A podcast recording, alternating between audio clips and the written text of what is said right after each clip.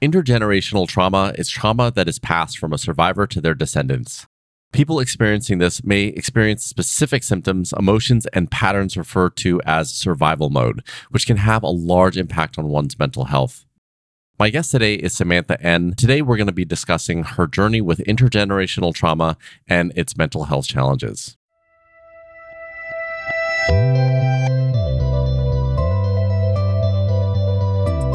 This is My Miracle Radio by Sierra Tucson Alumni Relations. My name is Prakash Chandran.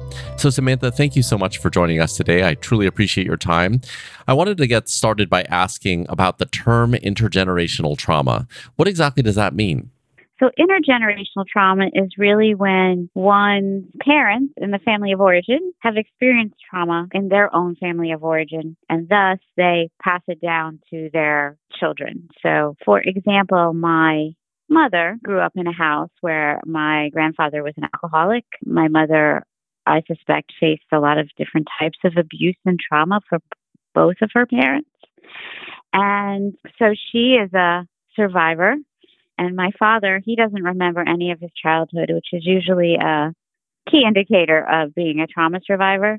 And the two of them get married. And when they get married, they are trauma survivors, but they haven't done any work. So their relationship and how they treat me and my sibling is based on the trauma that they experienced. And so then it perpetuates from generation to generation until somebody is doing some work on themselves to hopefully be the pebble in the pond that breaks the cycle. Yeah. So, can we speak broadly about how that affected your upbringing? Just because you mentioned they didn't do the work on themselves. So, that was then passed on to the way that you and your sibling were brought up. Talk to us about that. My mother was clearly a victim of trauma. She had many health issues, always had to go to doctors she didn't leave the house unless my dad drove her, and the world had to revolve around her. My father kind of was in charge of the house, and my father was a violent person. I guess my mother was too. And they created an environment which it wasn't nurturing. I'll say it and it is it is true. I grew up in a house that people would call the house of horrors based upon the traumas I faced, based upon off if I did something that I got in trouble for or punished for. There would be an extreme punishment with some abuses. But, you know, also part of that is I couldn't apologize. I had to apologize to my mother, or no one in the house would speak to me. So the trauma continues to play out. And I'm not raised in a nurturing, nurtured environment. I'm raised in a very hostile environment. And I don't know, it makes me a little sad when I talk about it, actually. Of course. And I can't imagine recalling that, even in the slightest way, is easy for you. So I really appreciate your time and the energy that it takes to be here to have this discussion with me. Let's just speak about things at a high level. So clearly, you did not live in a nurturing household. When did you make the decision to reach out and ask for help? So there were multiple times, time in my 20s, where I was a little bit challenged, and I saw a, um, a psychologist, and and I think that was just a patch, right? They never really delved into what happened to me. The first, I consider the really the first time when I reached out for help, I wasn't speaking to my parents because it was safer for me that way, and I started re- receiving phone calls about their demise. And I was also at the same time training for a triathlon. So the collision of these two things ended up having a lot of anxiety. I couldn't sleep. And I entered therapy in 2008.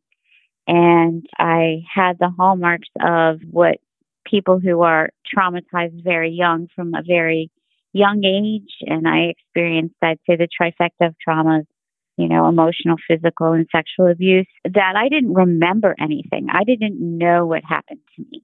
So there was a long period where I had to figure out what happened to me. It was very challenging. It was a very challenging time, but I worked a long time with this therapist and she found me another therapist and you know, see, things seemed sort of okay, but I always still had challenges. I had some difficulties exercising that I could never resolve. I had my sleep was never resolved. And in 2018, my oldest, my youngest, I'm sorry, graduated high school and went off to college. So that's like a major life event to me as well. And unbeknownst to me, there was other trauma that really surfaced really fast. It hit me like a tidal wave in a very different way. And in that instant, I needed to go to Sierra Tucson for treatment. I wasn't particularly given a choice for that moment. I needed a higher level of care, but I always felt very alone. I always felt like there was no one out there like me, and I never could figure out why I couldn't resolve this. And being at Sierra Tucson, I really didn't feel alone.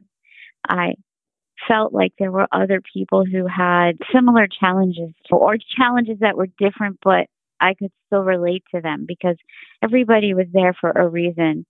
And so that is really how I ended up on my journey, you know, and I'm still working it. You know, I always have to work on my trauma. There's always another layer to pull back. Yeah, I mean, I commend you so much for doing that. And it sounded like Sierra Tucson was a big piece of it. Tell me, had you ever heard of that term intergenerational trauma before Sierra Tucson? Absolutely. I could see it in my family. I feel very compelled to do the work on me because I always say one of my greatest accomplishments in life is to break the cycle. If I break the cycle, then the world is somehow is really left in a better place. So absolutely, yeah. You know, one of the things that you said earlier is that someone needs to make that decision to be that pebble and to cause that rippling effect to start working on themselves and realize that this is a pattern that will continue right if it's not fixed right now and so do you remember the point in which that was made clear for you? I, I know you mentioned like the psychologist was a patch and then 2008 therapy and then your journey eventually to Sierra Tucson, but just emotionally, when was it very clear to you that you really were taking this seriously to break the cycle? I think there were like like a couple times. You know, I come back to it again and again in my life. I would say there was definitely a time prior to Sierra Tucson where I knew this was my life's work. In Sierra Tucson, at that moment when I also was aware of other traumas that had occurred to me, I really remember telling one of the residential therapists that this is my greatest accomplishment in my life. And I still, I always feel that. I mean, there's so many things we do to work with people and help people and benefit people. But this one is one that it can be less in my kids. It might not be gone, right? There isn't as much there, right? Because I'm still a trauma survivor. Like for a very long time, I had this view of, well, they won't have it. They won't have any of it. But even if I was a good parent which I was, right, as best as I could be, still a trauma survivor, which means that it's less in them. Does that make sense to you? Absolutely. And I just wanted to, if you don't mind, just ask briefly about your children. You know, I imagine that in raising them, this was something that was just in the front of your mind around creating a different environment than the one that you unfortunately did not have. Can you talk about that at a high level, just being a parent and raising them in a different type yeah. of space? Yeah, absolutely. I would say I was driven long before I was in therapy to not be my parent. That was just a, a driving force in me as a person. The longer that I have worked through my trauma, and to be honest, there were periods in their life as I'm going through therapy that it wasn't easy for them, if I want to be honest about it. But as I work on it, I have more tools to communicate with them in a healthy way, right? I can be still a role model, even if they're adult children in my interactions with them, right? And two of my kids had said that, um, you know, that they really w- thought I was a very brave and strong person. And I feel that the fact that my kids still want to come home or see me, and I did my job and I had adverse circumstances, right? The deck wasn't stacked in my favor because I had no role models. So it's important. I can't think of anything more important than helping shape the future rather than passing down the trauma, right? I totally understand what you're saying. You know, I think that I can't even imagine the journey that you have been through, the amount of work that you have had to do on yourself, and the bravery that it has taken to not only self admit that you might need help, but to really be the strongest that you possibly can for uh, your children and the people around you. So I absolutely understand that. I imagine that there are so many takeaways from this journey that you're still on, but what's been one of the biggest takeaways that you'd like to share with our audience today? Beyond the cycle breaking, I early on read a book about being able to see the world in 3D and that this person could only see it in 2D. I read it in The Courage to Heal. And I really wanted that, but I didn't know what it meant. And the truth is that I don't see the world always in 3D and in brilliant colors and feel in my body and feel the air on my face and all that. So I've always held on to that fast. And the more work I do, the more I get to see the beauty in the world the more I get to feel in myself. And I have a lot more tools to stay centered. But I guess my biggest takeaway is that a lot is stolen from one in, oneself in trauma when there's trauma.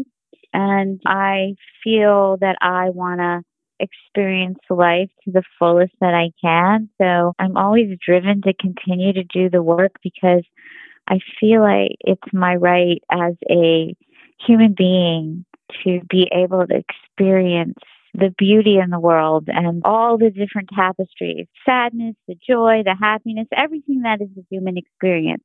Because my experience was really blunted by trauma. So, my takeaway is if I do the work, I get to experience the world more fully, which is very important to me. If someone is hearing this and thinking, this is me. I don't know the term intergenerational trauma, but I recognize a pattern that I want to fix. I want to be the person that breaks the cycle. What advice mm-hmm. might you mm-hmm. have for them? My advice would be that it's challenging work, right? It's not easy, but the thing that is so germane to it is that the potential is there to create healthy relationships in your family, with your children, with your significant other, with friends. And the ability to change those dynamics is actually the ability to be the ripple effect that changes the world. So I would say that my advice would be to make sure you have a lot of support because it's not easy. But the outcome of it is so much more than any one of us. Samantha, I think that is the perfect place to end. Thank you so much for your time today and for sharing your story. I truly appreciate it. I know this is going to help a lot of people. Thank you so much. This has been My Miracle Radio by Sierra Tucson Alumni Relations. For more information, you can visit sierratucson.com. Thank you all so much for listening. My name is Prakash Chandran, and we'll talk next time.